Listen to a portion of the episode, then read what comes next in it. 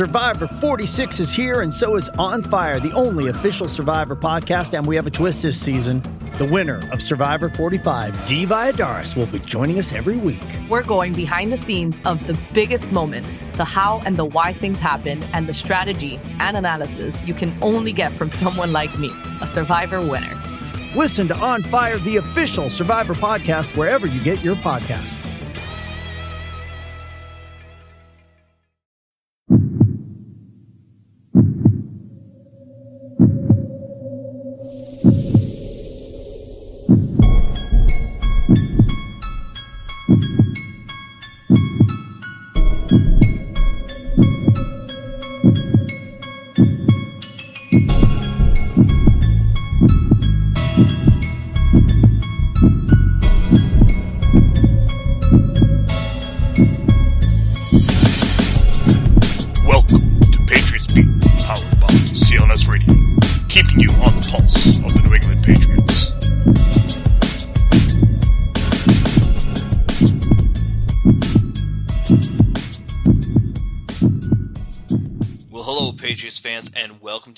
Edition of Patriots Beat here on the CLNS Radio Network.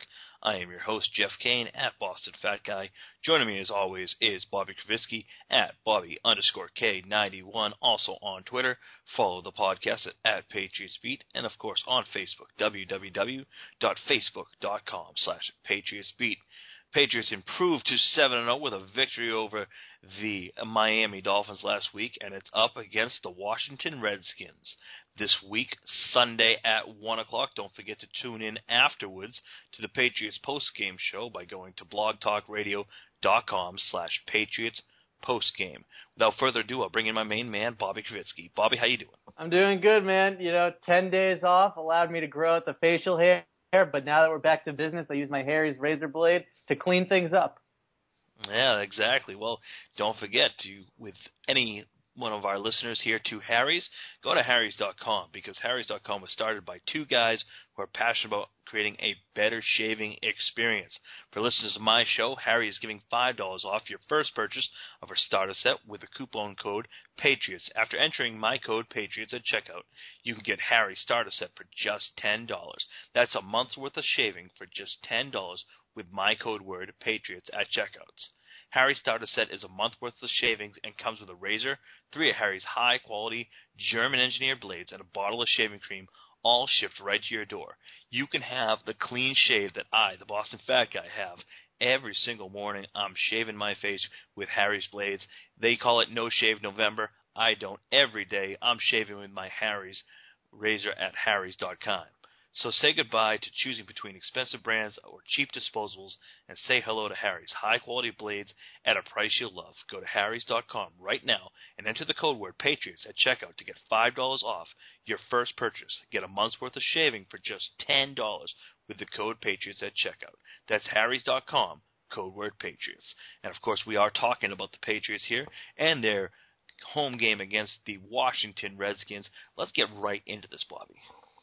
Yeah, this is look. Everyone expects this game to be a cupcake. There really hasn't even been much talk this week about Sunday's ma- matchup against the Redskins, but the reality is that any team in the NFL can pose a problem if you don't take them seriously. So luckily, while the fans may not be taking the Redskins seriously, the Patriots are. We heard Bill Belichick talk about how his much of the trade deadline he spent reviewing film, studying up on the Redskins, so, so that way this game plays out as the fans expect. I expect this one to not even be close, Bobby. Just two totally different teams between the Patriots and the Washington Redskins. Two different organizations. Completely different organizations. You look at the difference from, I mean, from the very top down, from uh, Mr. Kraft to Daniel Snyder. I mean, it's two completely total, total guys. The way they go about building their teams, Daniel Snyder will throw you know, a thousand dollars at a cricket if he thought it would help him win. Where Bob Kraft, you know, trusts Bill Belichick and trusts Nick, Nick Caserio to turn around and develop a team through the draft with quality spending in free agency, trades, waiver wire pickups, all that sort of things. Completely two different ways that teams are built. Oh, I'm right there with you. And look, we said it throughout the off season that you build a championship team through the draft. You augment through trades and free agency. And the Redskins just don't seem to have gotten that message. Although I will say that, you know, now there's new management at the helm. So we'll see what the future holds for Washington with new leadership. But for a long time now, they have failed to build through the draft. Like you said, Dan Snyder throwing just gobs of money at the Albert Haynesworths of the world, and it hasn't worked out. exactly. And then you see the Patriots, who of course traded for Albert Haynesworth and trading a fifth round draft pick to the Washington Redskins. They got him on on the cheap. They bring him in here. They don't have to pay spend the high price money. He's a bust here, but all it cost was a fifth round draft pick. That's that's the difference between these two teams. That's right. You just wash your hands of it and move on and better off. And now look, as we start to talk about Sunday's game and containing the ground attack led by Alfred Morris, this Patriots defensive line, Jeff, sans Albert Haynesworth for about five years now or so, is looking pretty good. There's a lot of young talent on there. I know it was just one play, but against Miami, Sealver Siliga had his best individual play of the season, blowing a play up in the backfield. Great effort to make the stop on Lamar Miller for a two yard loss. Hopefully that sparks him, gets him going. And then on top of that, you have Malcolm Brown, who just gets better each and every week. And it's been really fun to watch him step into the void that was left by Vince Wilfork's departure in the off season. And so get, being able to stop Alfred Morris is going to be a big part of this game. Washington's definitely more of a passing game, but they can still find ways to hurt you on the ground. So once again, I expect the Patriots' run defense, which has been stout this season, to step up to the challenge. You know, you're crazy right there because you talk about the Patriots as this defensive line. We all thought back in uh, March when Vince Wilfork was allowed to walk what kind of uh, impact this would be. And it was a question mark at the beginning of the season. We didn't know what was going to happen.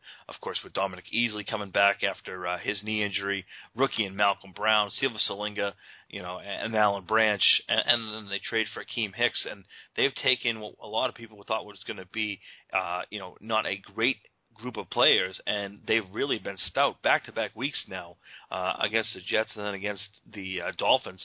Uh, you know, they well, we saw what they did holding. Um, the Jets in their running game, it was unbelievable. And then last week against Lamar Miller, who had exploded in back-to-back weeks against the Tennessee Titans and the Houston Texans, they hold him to 16 yards, so it's unbelievable. Alfred Morris, you know, he's a, he's a good running back. Uh, they have Matt Jones. I'm not sure if he's going to play this week. He's had us some ups and downs, but you know their their running game is averaging just under 100 yards per game. Uh, it'll be you know interesting to see how the Patriots decide to stop things. Of course, I look in also at this the passing game with Kirk Cousins. Now, not that Kirk Cousins is a great quarterback, but he's going to get DeSean Jackson back this week. Yeah, and that's obviously the strength of this Redskins offense, and not that Washington's offense is such a juggernaut to begin with, but that is the strength of Washington's offense is their aerial attack. You know, they've got the deep threats. They get Jackson back and Pierre Garcon, and then Jordan Reed is a very good tight end when healthy. He's had a lot of durability concerns, but still a productive player when he is on the field. So the Patriots, you know, I I know people like to carry over that stigma that they struggle against tight ends. Well, they've done a pretty good job this year against a long list of players that includes the likes of Charles Clay, Jason Witten. They're, you know, both tight ends, Fleener and Allen in Indianapolis. They've done a very good job against tight ends this season, whether it's McCourty or Patrick Chung, who's improved in man coverage and is basically a linebacker now, in case you haven't noticed. So Jordan Reed presents another challenge. And once again, I expect the Patriots to step up in covering him. It's going to be very interesting to see when Washington gets into the red zone how the Patriots cover Reed and how effectively they do. And then with Jackson and Garcon, it's really going to be interesting because personally, I'm more comfortable with leaving Butler one on one with Garcon than I am with Jackson. And I still get the feeling, you know, early earlier this week, we heard Butler talk about being excited to go up against DeSean Jackson. That last year in training camp, when the two teams held joint practices, that he asked if he could go against Jackson. And he was so much younger, so much less experienced at the time that it didn't go well. But it, so it sounds like there's a chance that it's Butler against Jackson with help over the top and Logan Ryan one on one with Pierre Garcon. I'd rather flip that and see Logan Ryan play Jackson underneath with help over the top and leave Butler one on one with Garcon. But it does sound you know, like it might be the opposite. I'm good either way, and I look at Pierre Garcon. We remember Pierre Garcon, what he was able to do uh, with Peyton Manning in uh, the Colts system. Uh, this year, 37 receptions for 350 yards and three touchdowns, only getting 9.5 yards per uh, per catch, which is extremely low. Anything under uh, 10 or 11 uh, yards per catch for a, a wide receiver just, just doesn't seem great. Pierre Garcon's lost that that second gear that he used to have.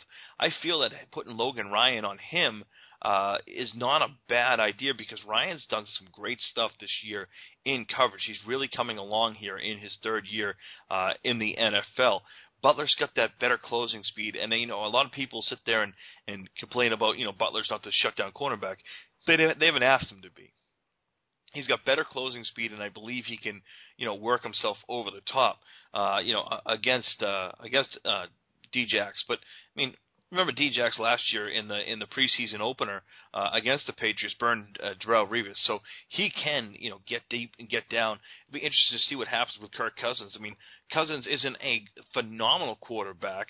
Um, but he is completing almost 69% of his passes on the season uh, with uh, nine touchdowns and eight interceptions. I'm looking at this, and I, think they got to get after get after this team, get after them uh, with what they've been able to do with the with the defensive uh, front seven, and, and and really get after and shut these guys down. Don't allow anything over the top. Um, you know, we see a lot of you know cover three as we talked about many times. They've been playing a lot more cover two this uh, year with a two man shell, and then they've also been playing you know that cover three uh, or a man cover one with a safety down in the box, and that safety more often than not this year has been Devin McCourty, uh, and I think that's big time to uh, to make up for uh, you know what they have lost on the cornerbacks uh, size with McCourty getting down there, being able to play that slot receiver or that tight end. He's done a fine job. Yeah, McCourty has been excellent as they move him around, play him closer to the line of scrimmage. And Jeff, like you said, they've played a lot of man recently. Obviously, they're going to mix coverages throughout the course of a game, but they've played a lot of man defense, cover one recent matchups. So it'll be interesting to see how much of that they play against Washington with two receivers who are outside threats. I'm not saying that it's the greatest tandem you're going to see in the NFL, but nonetheless, that's what Garcon and Jackson bring to the table. Those are their strong suits. So is to see how they match up. And one of the keys is going to be third down defense. This Patriots team was much more effective against Miami than it was against the Jets. So it was good to see that get corrected. They're going to need to carry that over into Sunday's matchup against Washington.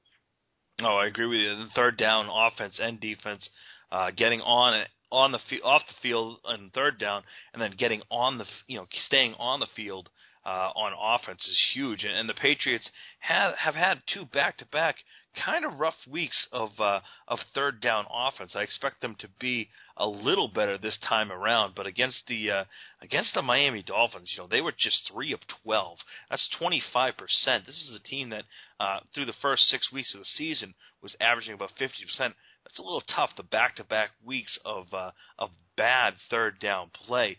Uh, you know, of course, I just said three of twelve against the uh, uh, the Miami Dolphins. Against the Jets, uh, you know, they were still fifty percent, but that that fifty percent.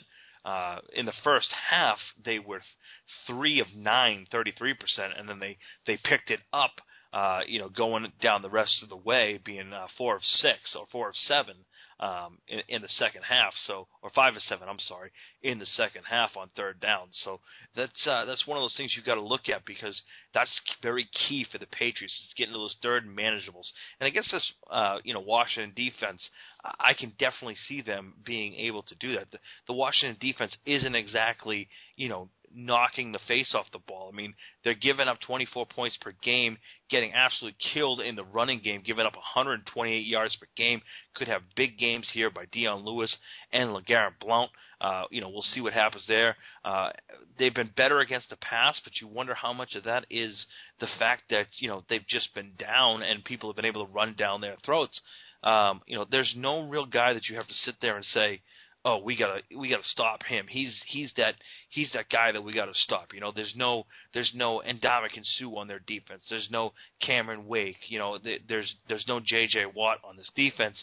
You know, they have 13 sacks as a team, but really no big guy that you, you really got to shut down. Jeff, I, I don't even want to add anything. That was perfect. He, he nailed it across the board. And the reality is, sticking with your last point, there really isn't someone that you have to game plan around as an offense like you would with someone who's of the caliber that Ndamukong Suh is. You know, Jason Hatcher is a solid veteran. He tries to bring some leadership to that team, but again, he's not going to take over a game. Ryan Kerrigan, who I believe is banged up right now, is a good pass rusher, but injuries obviously a factor again with his season. So we'll see if he plays. Got a hand injury, took part in drills on Wednesday, and he's got that thing wrapped up. So there's just there's no one on this defense that you say we have to get the ball out quickly because he's coming, or this guy's in coverage. We're gonna have to, you know, let's stay away from him as much as possible. They just don't have a single game changer on that defense, and the Patriots are going to have no problem once again creating mismatches. Look, you talked about three of 12 on third downs against Miami. Something we talked about going into that game on the podcast that week was the reality that the Patriots were going to be able to create a lot of mismatches. They shouldn't have problems moving the ball. And a lot of the reasons that they struggled moving the ball at times and were just three of 12 on third downs was internally. It had more to do with the Patriots and the play calling and execution than it did with Miami's defense stopping them. Well, against Washington, it's the exact same situation. And because of the struggles that the Patriots had offensively in the first half against Indianapolis, I'd like to see them play a consistent game, obviously on both sides of the ball, but especially offensively, where, look, the offense has been putting up points and is a juggernaut, but when you see them against defenses that they shouldn't have any issues with, because that game against Miami, let's be honest, that should have been a blowout in the first half. That should have been a blowout from the start. And it looked that way with the Gronkowski touchdown, but didn't materialize that way in the first half. It took the second half to get there. But when you see a team that should be able to manhandle bad defenses, not doing so because of its own self-inflicted issues, it just it just makes you think. Well, they've got Denver coming up, and when you get to the playoffs, and the quality of competition is typically better on both sides of the ball, especially the defenses. It's it's something that needs to be corrected for a long term outlook. It does, and I mean it's it's different things here. Now they were much more balanced against the Miami Dolphins than they were against the New York Jets, um, and you know that three or twelve was bad. And I'm going to look at it and I'm going to take that because they've been so consistent and so good this year, and I'm going to kind of throw it out the window because I think it's it's a team, you know, short week, Thursday night football. I can't stand Thursday night football. It's just not good football. The body needs more than just three days to recover. We've talked about that ad nauseum, so we don't have to do that anymore. I'm, I'm just looking at this Patriots team Tom Brady playing the way he's playing right now, you know, 20 touchdown passes, only one interception on the year. That you know, uh, the caveat I think you have to say when you say with one interception is to a ball that was that hit Julian Edelman in the hands. So I mean, that's the that's the one caveat that you have to say because Brady is playing at an otherworldly level right now. It, it's a level that he's never reach. I, you can look at 2007. Yeah, maybe that offense was a little more exciting because they could take the cover off the ball. But there isn't a time where I don't think that the Patriots can go out and score 30 points. Whether it's you know passing all over the place, um, you know to the likes of Rob Gronkowski and Julian Edelman, uh, you know, and and dropping the ball off to uh, Dion Lewis, or if it's running the ball with Lewis, uh, you know, and uh, LeGarrette Blount. I think that the Patriots have that ability to do everything the one thing we've worried about is this offensive line, and even with the offensive line being as banged up as it is, Dave Gooch has done such an amazing job with this offensive line, being able to do exactly what Dante Scarnecchia was able to do in molding, you know, guys like David Andrews, who's an undrafted free agent, and he just gets in and he's the starting center on the defending Super Bowl champions, and you're not even thinking of him. He's played every single snap. And, and it's I, I love it. I love what they've done on this offensive line. I mean, a guy like Cameron Fleming coming in uh, and starting at right tackle. Uh, this is a guy that was on the practice squad, and last year, you sure he got some playing time, but it was most, mostly as a as a sixth offensive lineman, as a third tackle in running game. So they've done some really good things on the offensive line. Just don't see how they can be stopped this week against Washington. And you know, the one person on the schedule that scares me maybe is Denver, and how much of it is you know the stars aligning last week, Denver versus Green Bay, um, with Peyton Manning playing well and that defense putting him in uh, places to you know be successful. Yeah, and I think that you know let's be honest when we talk about that Green Bay Denver game, what the Broncos did was certainly impressive. Their defense, we know, is one of the best in the NFL. But the other reality is that Peyton Manning, coming off a of bye week, is the best you're going to get from Peyton Manning, especially because we're sitting here in, you know, at a point in time where the weather has not gotten as cold just yet, but winter's coming for you, Peyton Manning. Be ready. And, you know, coming off a of bye week, Sam Shields goes down. He's facing a couple third stringers in that Packers secondary. Dom Capers did not call a good game. And so there was a lot for Peyton Manning to take advantage of there, including his body being fresher than it's going to be the rest of the season, including the weather being in better conditions than it's going to be as we progress here and get later and later into the season. So you know, and you say uh, you say Dom Dom Capers. You know, it's funny. I was just thinking about it earlier this week uh, you know, with Bill Belichick, you know, being named the Patriots head coach.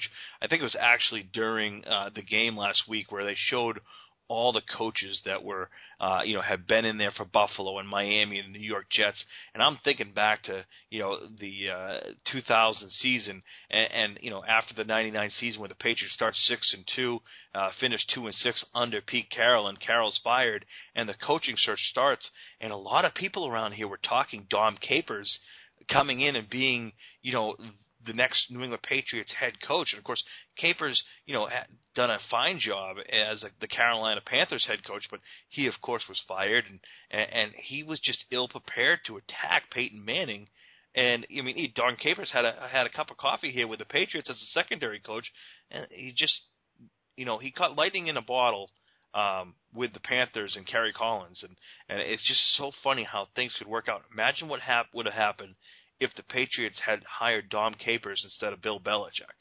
Oh, I can't even go down that road. You talk about the butterfly effect. This would be a franchise that's in a drastically different position without Bill Belichick. And you know, let's be honest, if if it was Dom Capers instead of Bill Belichick, then we might be sitting here in a similar position today as the Detroit Lions, who just fired their president and the GM, Jim Caldwell. You know, the clock is about to strike midnight on how, his tenure how as well. he is not gone.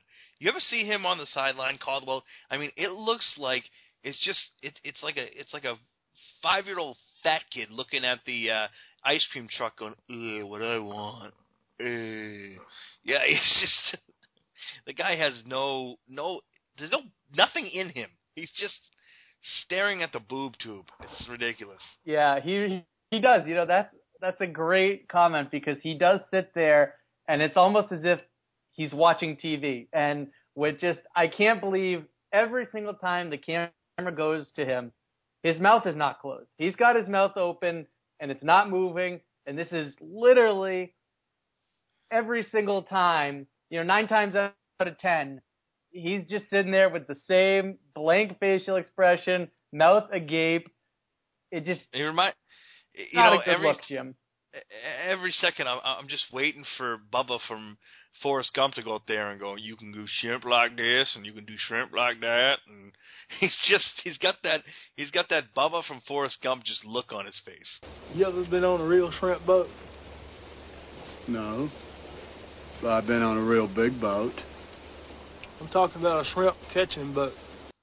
Yeah, I didn't expect to get a Forrest Gump reference into tonight's episode, but then again, I didn't expect to be talking about Jim Caldwell.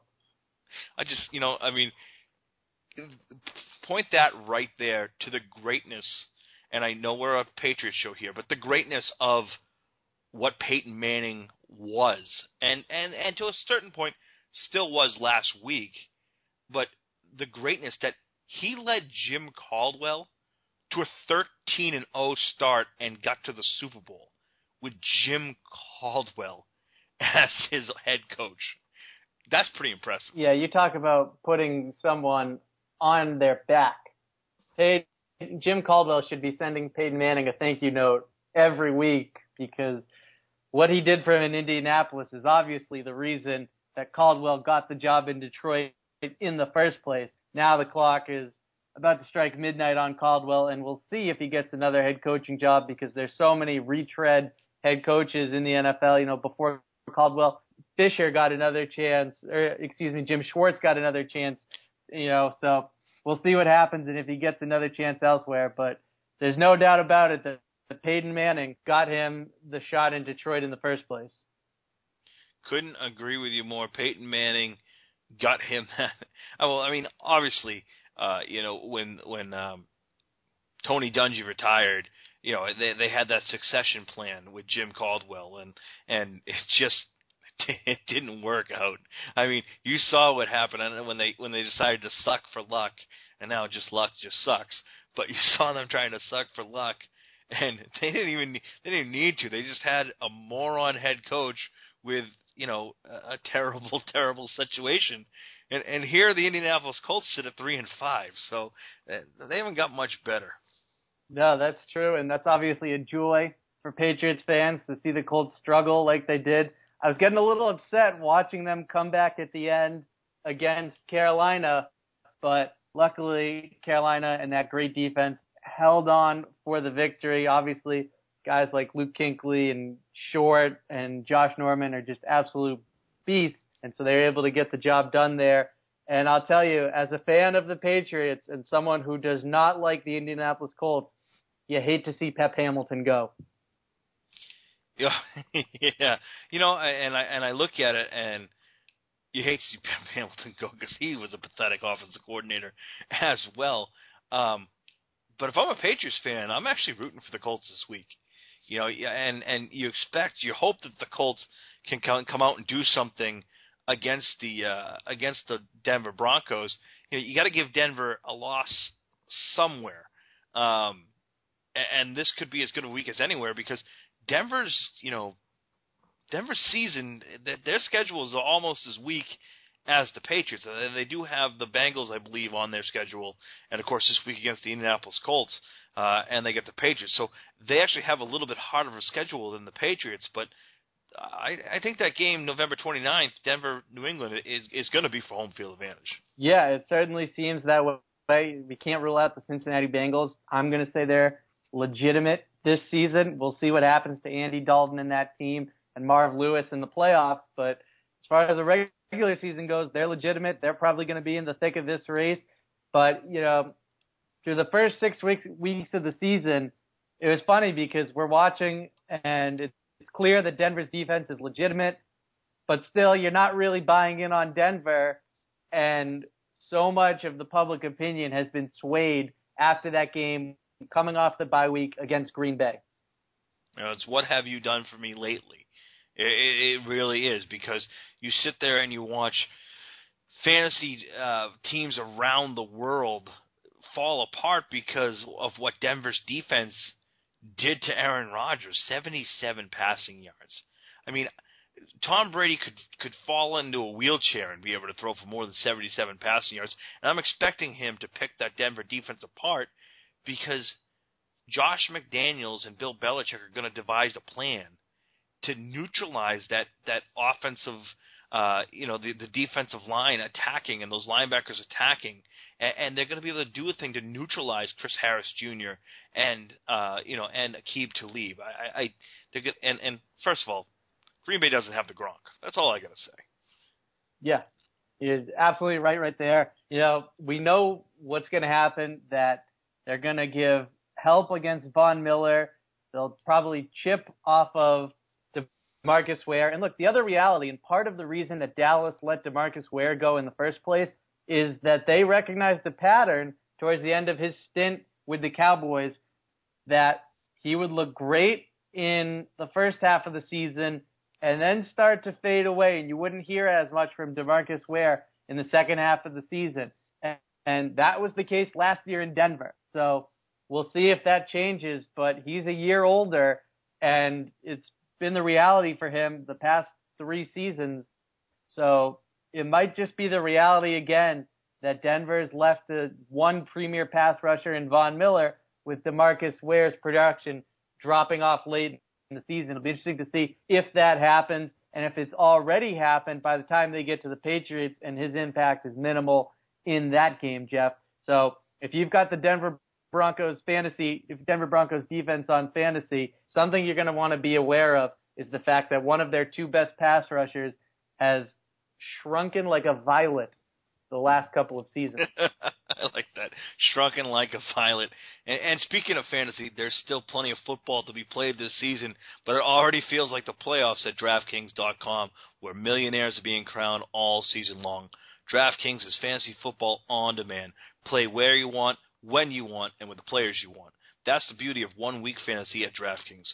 Challenge friends in a custom league or join an existing one to play for your share of the millions of dollars in prizes being paid out each week. With so much money up for grabs, every game is the big game, and every game matters. Renew old rivalries or create new ones by playing head to head with friends, coworkers, and fantasy players from across the nation. Just pick your contest, draft your players, and collect your winnings. That's it. That this is fantasy as usual. This is DraftKings. Welcome to the big kind. And hurry to DraftKings.com now and turn your love for football into a life-changing payday. Use the promo code New England and play for free with your first deposit in Sunday's million dollar fantasy football contest. First place takes home a hundred grand. Enter New England for a free entry now only at DraftKings.com. That's DraftKings.com. And don't forget, each and every week, the Patriots Beat podcast and GoalLineGazette.com. Of course, you can follow them on Twitter at, at Pats Gazette. We do the DraftKings contest together. 25 teams, dollar each. Top full get top three get paid. Check us out on Twitter, either one of us. Join up. Cost you a buck. And you know what? Sit there and tell myself, tell Rod that you know what you're better than us because we're not very good on this. Even though last week, Bobby, DraftKings, cool seventy five bucks, baby. There we go. Get that beer money. That's what you need. It's all about that beer money. well, let's uh let's you know before we get moving into I think we're looking at this team, this Patriots team and and, and against the Washington Redskins and hopefully we are right here and we're not wrong. I think we both can admit that we think the Patriots are going to absolutely dominate this game. Hopefully this isn't a trap game. I think we want to talk about the NFL as a whole as we get into week nine, halfway through the seasons, what we've seen. But why don't we give our offensive players and defensive player of the game and our picks for this game right now, and let's get talking a little bit about the NFL as a whole. What do you think, Bob? I'll even get the ball rolling here. Start with my defensive MVP prediction, and that is Chandler Jones this week. The. NFL's leader in sacks has another big test against Trent Williams. I expect him to pass that test and continue his impressive season. Let's not forget that Jabaal Sheard is going to miss this game. So it's another one where Jones and Ninkovich have to be the two Iron Men. We'll see some more of the young bookends, I'm sure, in Geneo Grissom, who plays a lot in the interior as well, and Trey Flowers, who we haven't seen much of this season. Be exciting to see them in action this week, but I do think that Chandler Jones is going to have a big game, and so that's why he's my defensive MVP. Hopefully, he gets to Kirk Cousins and causes havoc there. Offensively, Jeff, my MVP could really be any number of players, but The entire team. yeah, really, I'm going with the bus driver for getting them there on Sunday.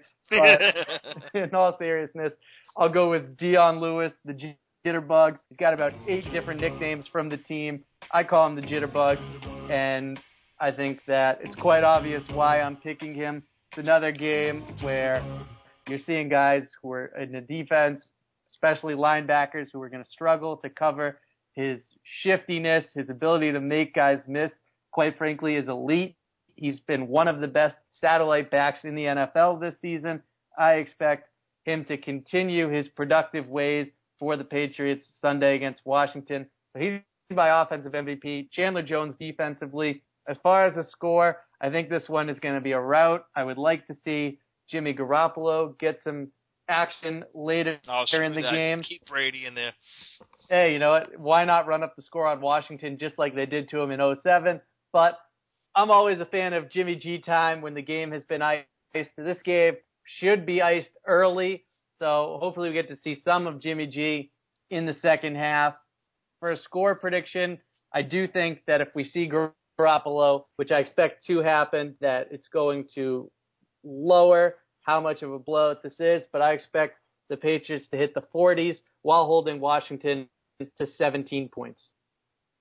Yeah, I, I like that. I like that a lot. All right, I'm going to throw out my score there right now. Patriots 233, Washington nothing. I'll take the over. No, yeah, exactly. No, I'm looking at the Patriots uh, in this one, uh, 45 to. I'll give them 21, 45 to 21 uh, for the Patriots. Offensive player of the game. You know, you're right. There's so many we could choose from, but I'm going to go with Julian Edelman. This kid is playing unbelievable. Um, I, I don't think DeAngelo Hall could stick with him. Uh, you know, Culliver, the other cornerback, can't stick with him. Julian Edelman is going to be insane in this game. Knee not And you know gonna- you at all. No, he's fine. He's fine. Not only that, but he's going to return a punt for a touchdown. I can feel it. Feel it in my in my bones. I think it's My going to be. defensive. I think it's going to be Danny. Amendola out there returning the punts. Uh, you know, we've seen that, but Julian Edelman, he's gonna. All right, someone, one of the white pygmies is gonna return a punt for a touchdown. There we That's go. what's gonna happen. Okay, but I I'm with you on that tattoo. uh, defensive MV- MVP for this game, Logan Ryan. Wow. I love what I'm seeing out of Logan Ryan right now. I am riding that Logan Ryan train. You know, I'm 1990 song, come on, ride the train. I'm riding the Logan Ryan train right to pay dirt. He's going to get a couple picks in this game, two picks, not just one, two picks this game. Feeling real good about uh, Logan Ryan and the defense. Jeff, I love that pick. Obviously, we don't just BS our picks and say someone like a Logan Ryan just to say it. So anytime we say someone like that, especially knowing that there's genuine reasoning like you just illustrated behind it, it's just something that I know gets both of us excited.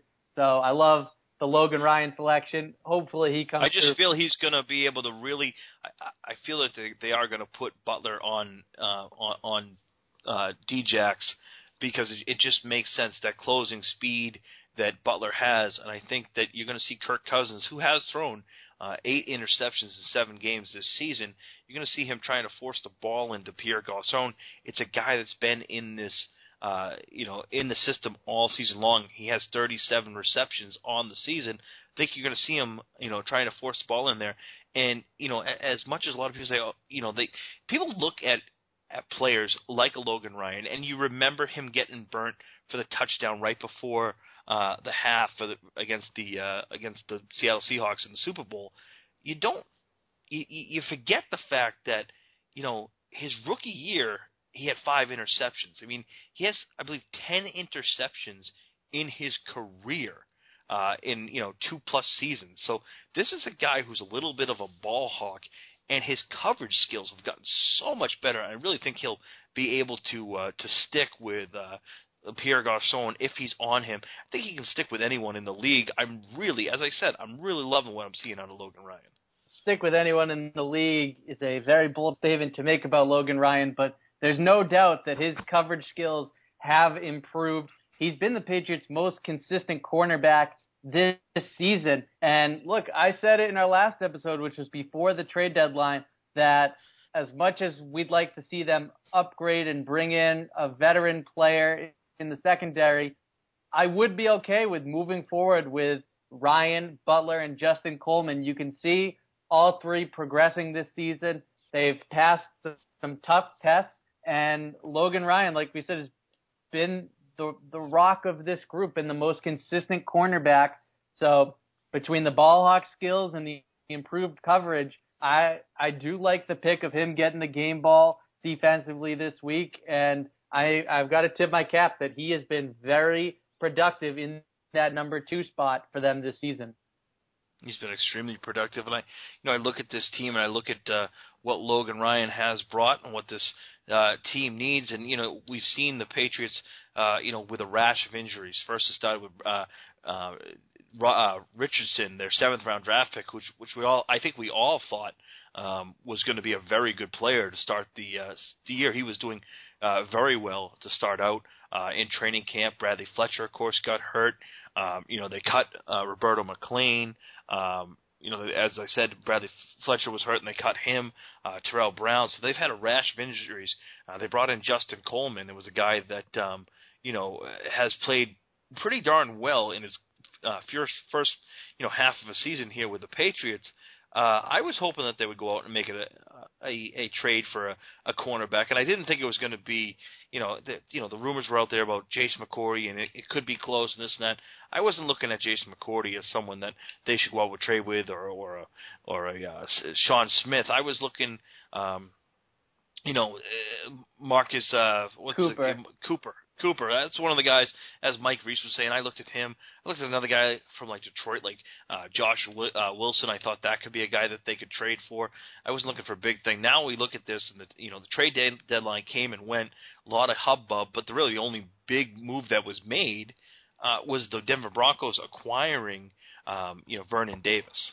Well, and let's keep in mind that the Patriots' moves came two different ways. They made a lot of trades brought in a lot of help to upgrade this roster before the trade deadline, bringing in the likes of Bostic and Freeney and Hicks and Michael Williams.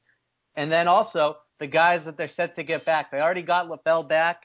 Now, you know, Bryan Stork is practicing. His return is going to come soon to an interior of the offensive line. Even just the offensive line in general is banged up.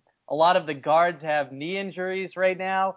So it's going to be curious what they do at that center position between Stork and Andrews. Do they try Bryan Stork at guard? I think they try it out, and we'll see what type of results they get out of that experiment in practice and how many reps Stork gets at the guard position and when that begins. Be interesting to see.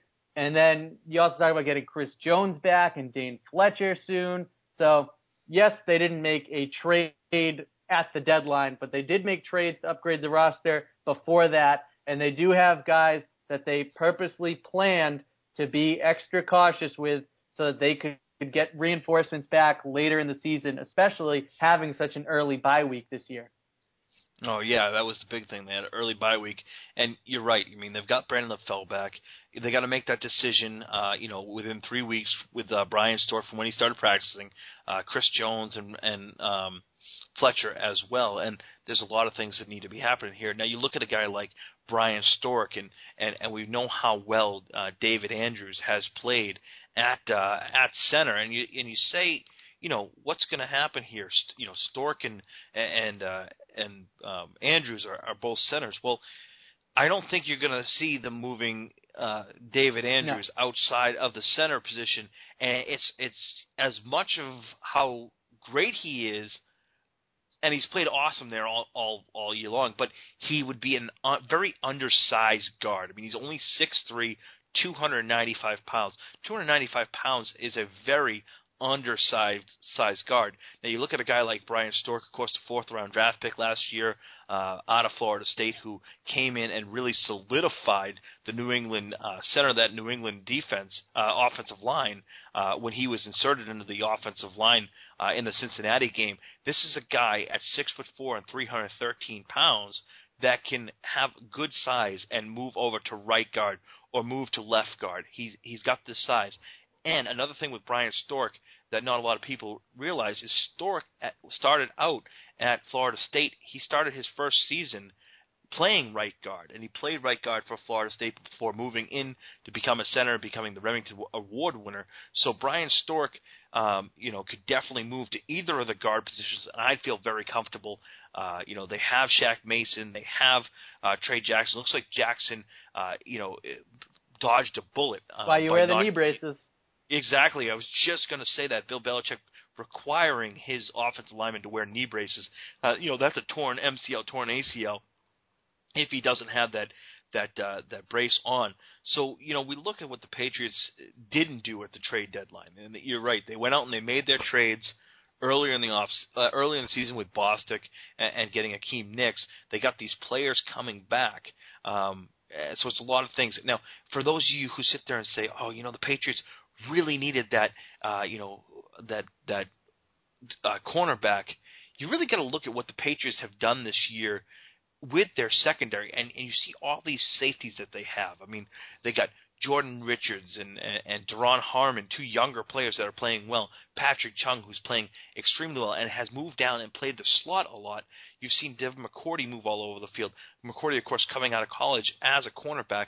You've seen him in some man-on-man stuff, whether it's been outside or inside in the slot, and and, and they've kind of used uh, Logan Ryan and um, Uh, and Malcolm Butler as their cornerbacks, and they've used those other safeties as guys that can come down and play there. So I like what I'm seeing here. It isn't, you know, it isn't that shutdown corner. It's help defense, and I'm really liking what the Patriots have in this way. And this is a defense that's doing pretty well. Now they haven't played, you know, a, a phenomenal offense yet. I mean, they've they've dodged some bullets, um, you know, and it'll be interesting to see what they do this week.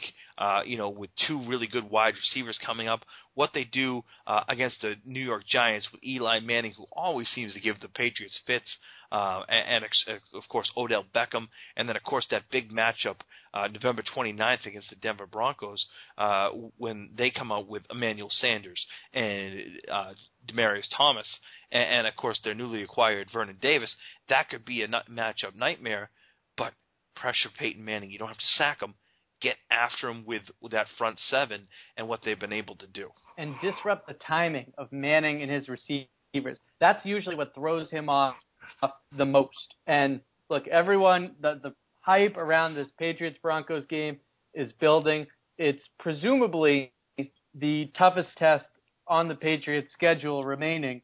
But let's And for the Broncos as well. Yes, yes, for both teams, absolutely. But let's not forget that two years ago, the Patriots beat the Broncos and then stubbed their toe late in the season in Miami. So that's going to be key. They've got two games against the Jets and the Dolphins at the end of the season, back to back road games. If once again it's a situation where they have to win out to clinch home field, they've got to be able to take care of business, keep it, make sure that the road to the playoffs goes through Gillette in the AFC. So let's not forget that as great as it would be if they beat the Broncos, and especially if they're still undefeated at that time and they go into Denver and they win, a lot of the 16-0 talk is going to reach a decibel level that it hasn't just yet, but they're still going to be able to need if you know it's still neck and neck with Denver at the end of the season to take care of take care of business against two division opponents on the road back to back weeks to close out the season. Yeah, those are going to be uh, very, very big things, and uh, those are going to be games that you know what you might want to travel and go see, including that Denver game. Maybe you want to hang around this uh, this Sunday and and see the Patriots play at Gillette Stadium. Well, why don't you download the SeatGeek app for your smartphone, whether it be Android or iPhone? Because my listeners can use the promo code Patriots in the SeatGeek app and get twenty dollar rebate off your first SeatGeek purpose purchase. It will take less than a minute to download the app. I've used SeatGeek. I just caught a concert with SeatGeek. Hey, you can check that out. This is, let me tell you right now, this is what SeatGeek does. It does a ton of great things for you. First of all, SeatGeek pulls in ticket options from hundreds of online ticket sales to create a one-stop shop for tickets. When you shop on SeatGeek, you're seeing virtually every ticket option available on the net, all in one page. No need to go everywhere else and sit there and go, oh, who am I getting a better deal this? Am I getting a better deal this? Because what they have is a feature that they call the deal score. It ranks every ticket on the market with a 1 to 100 value score and plots the best deals on a color coded interactive map so you can easily identify the best ticket value in the building at a glance.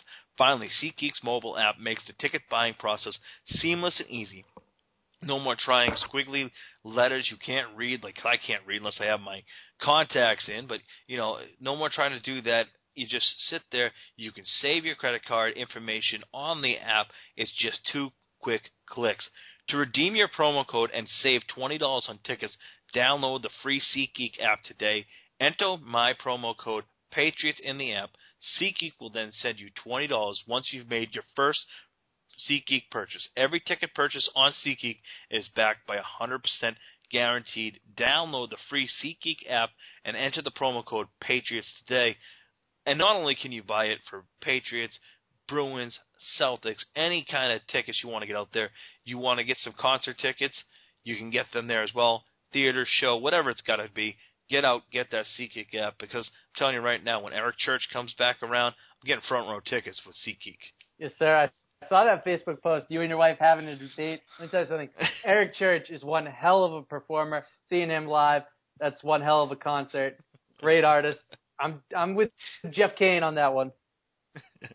For those of you who want to know, my, my, my wife always makes fun of me because uh, I am a a member of the church choir. I am a me- I am a member. Uh, the church choir, of course, is is Eric Church. If you haven't uh, if you haven't listened to Eric Church, I highly recommend hopping on iTunes, downloading him because he is a country music Jesus, as he has a song about. But um, I just received an album in the, in the mail the other day, Mr. Misunderstood, uh, for anyone in the church choir. They got that, so thank you, Mr. Church. I'm sure you're not listening to the Patriots Beat podcast, but if you are, you're a big fan of mine, and my wife doesn't really love you, but I do. So we'll tweet this at him. We'll make we'll sure tweet, he gets it. You, know, you got to make sure he gets that because Eric Church is the man. Um, but no, in all seriousness, now let's let's look around the league here because, as we said trade deadline came, trade deadline went. Vernon Davis got that uh, got the trade. Um, there was also some talk about the the Broncos trying to get Joe Thomas for a first and a second rounder for Joe Thomas and a mid rounder. Listen, Elway is going for it this year, and he thinks and and he, he's right. He's got the defense right now to win. He's got the defense to win. They got to protect Peyton Manning. They've given Manning an extra extra body to throw to. I still look at this and I and I can't see Manning beating Brady. Now I know he did it two years ago uh, in in uh, Denver, but Matthew Slater, as much as I love him, was one of your wide receivers in that game. You know, Danny Amendola was was banged up. Julian Edelman was was banged up, and and you had Matthew Slater and I can't remember the other guy who used to catch passes from Peyton Manning um, but he was one of your starting wide receivers. Hooman was your starting tight end. So look at the difference between the two years. As long as the Patriots are healthy, they will beat Denver here, there, or on the moon. Yeah, Gronk, Michael Williams, and Scott Chandler is a hell of a lot different than rolling out Hooman and Matthew Mulligan. So the Patriots look health is a key factor. Any team, any sport. Obviously, we all know that it's cliche, but I'm right there with you. And Peyton Manning said in the off season that he can no longer feel the football with his fingertips. That's only going to get harder for him to be effective as the weather gets colder. We saw what happened to him down the stretch last season. Injuries were a part of it. Well, uh, you know, this isn't just some rare condition. This is due to injuries right here. The same deal with the fingertips in the football. That's injury related. Injuries happen. It's part of the factor, although not the whole story, in why he struggled down the stretch of last season. It's probably going to be the same reason that you're going to see a similar Peyton Manning at the end of this season. And again, it's a huge factor in why I think that the Patriots will beat the Broncos. I'm confident that the Patriots, if they had to, although I don't think they will, but I'm confident this season they could go into Denver and win. That's a very tough place to get a win in the playoffs, no less. But I'm confident this year when you look at the two teams, when you look at the two quarterbacks, and the fact that Tom Brady is arguably playing the best football of his career, I'm confident the Patriots, if they had to, could go into Denver in the postseason, and so long as they're healthy, they could beat the Broncos. Couldn't agree with you more there. Looking around the rest of the AFC, of course, um, you know you got the uh, Cleveland Browns playing um, the Cincinnati Bengals this week. The Bengals will look to move to eight and zero. I expect them to do that. Um, you know they've had a knack for winning this year, the Bengals. But you go around, so you got you got the Patriots, the Bengals, and the Broncos. Then you got the Indianapolis Colts leading their division at three and five. In fact, there's only four teams that are over 500 right now uh, in the in the AFC. Um, that's that's pretty sad. I mean, if if you ask me, that's that's really sad. Uh, you know, you got the Patri- as we said, the Patriots, Broncos, and Bengals are all seven and zero. Oh. And and excuse me, there are there are five teams because the Jets and the Raiders are both uh, four and three. I don't think we have to be too scared about uh, either one of those teams. Of course, any given Sunday, as they say. I'm looking now, and I'm looking at the this this Bengals team. You know, they've won seven in a row uh, to start the season. They've scored 198 points. They've given up 132. They've had close games. The Broncos have won because of defense. Everyone will say, again, look what you've done to me lately. You know, uh, Peyton Manning came out and played great against the, uh, the Green Bay Packers. He hasn't played great all season long. And you were right, Bobby.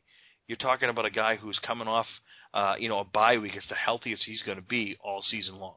Yeah, and so I'm just look. It seemed like in the beginning of the season that Denver was winning in spite of Peyton Manning, not because of him that week against Cleveland, for example, a more competent opponent is going to beat the Broncos right there. So it just felt like that. And then I know he played great against Green Bay, but the bye week and Green Bay losing Sam Shields and having a couple third stringers out there for Manning to be able to go after, all relevant factors in making him look so good. And we'll see how he follows up that performance this week and how he looks as as we get to this time that we've been hyping up for a while now, late in the season, the pressure's on. We've seen how he performs in the clutch, and the weather's going to be colder.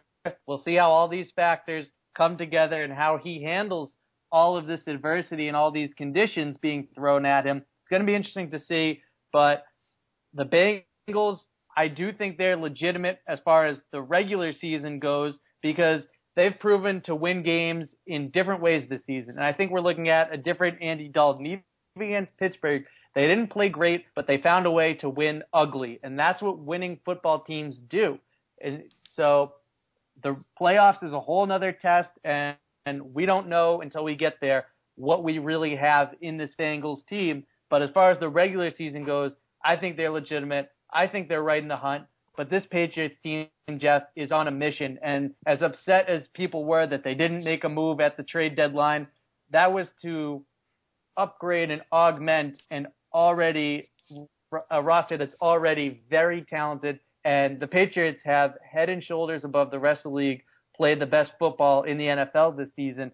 So, you know, no use crying over spilled milk that they didn't make a move at the deadline because this still is the best team in the NFL to this point and I expect that trend to continue the rest of the way. I agree with you, and I'm going to say it right now. The Broncos are going to lose this weekend against the Indianapolis Colts. That is a hot take right there. We're going to save that soundbite, and you better believe next week's episode that we are playing that. We've got Jeff Kane, the Boston Fat Guy, on the record that Indianapolis sans Pep Hamilton will hand Denver its first L of the season. Look, Chudzinski is an upgrade over Hamilton. I don't know if this Colts team is the one who hands Denver their first loss. I feel it is, and and, and because it's in Indianapolis, you know that they're going to have a loud crowd. You know that Indianapolis can't sit there and start the season at three and six. You know, they, they, they I feel like they can. They're in the AFC South. I I know they're in the AFC South, but I just feel that this is the week that they can win, and, and, and that crowd noise can upset Peyton Manning. It can upset their their you know uh, their moves and this and that. And I think uh, you know Indianapolis listen, we we look at Indianapolis. They don't have a great defense. They gave the Patriots a little bit of trouble. They they they did. They I mean, sure they scored 34 points, but they were able to give the Patriots a little bit of trouble. And Tom Brady is far superior to Peyton Manning. The only thing Peyton Manning has over Tom Brady is the fact that he can just chuck it up and have a guy like Demaryius Thomas catch it, or chuck it up and have Emmanuel Sanders catch it. Now I'll take Julian Edelman and Gronk over you know Thomas and, and and Sanders all day long, twice on Sundays, but this is the week they lose. This is the week they lose because they'll be pumping in that artificial crowd noise. There it is. Glad you got my message on that one in time. That's right, Indianapolis. We don't forget. And uh, oh, well, what about we, this rip we got the Boston Fat Guy on the record. We'll see what happens between the Broncos and Colts. Obviously, Patriots Nation is unanimously decided that New England is going to wax Washington this weekend. So, you know, I'd be surprised if it doesn't happen. Let's just put it that way. And uh, I'm now more interested, quite frankly, to come back for next week's episode and play that soundbite, Jeff Kane on, on the record. We'll see if he's right, if we're dealing with Nostradamus over here and the Colts get that victory against Denver. it's going to happen. Patriots are going to win. Colts are going to win. Denver, of course, is going to lose. The, uh, the Cincinnati Bengals are going to win. It's going to be down to two undefeated teams in the uh, in the AFC, the Patriots and the Cincinnati Bengals. Who would ever thought that the Cincinnati Bengals um, would be undefeated? Of course, they got to take care of uh, the Cleveland Browns. Uh, hopefully, they do as we record this during the game, um, and I'll look like a fool if if they if they don't. Up by a touchdown going into the fourth quarter as we get ready to wrap things up. So this is a small test for primetime Andy Dalton to pass, but nonetheless a lot better than if he had taken a step back tonight. Well, don't forget, after the Patriots game this Sunday and every single Patriots game, you can tune into the CLNS Radio Patriots post game show, and you can call in toll free to 929 477 2386. Just go to blogtalkradio.com slash Patriots postgame. Check us out. This week it'll be none other than Patrick Shankauer and Mike Alonji, and they'll be bringing you everything live from the Patriots and Washington Redskins game only on CLNS Radio for Bobby Krivitsky. I'm Jeff Kane. I'd like to thank our sponsor, SeatGeeks. Of course, Harry's Razors have that nice shave like I have, and, and of course DraftKings. And I'm going to win some money. Don't forget to give us a follow on Twitter at, at PatriotsBeat, and of course check out the DraftKings contest that we have going along with Pat's Gazette and their great website, uh, GoalLineGazette.com. Until next week, see you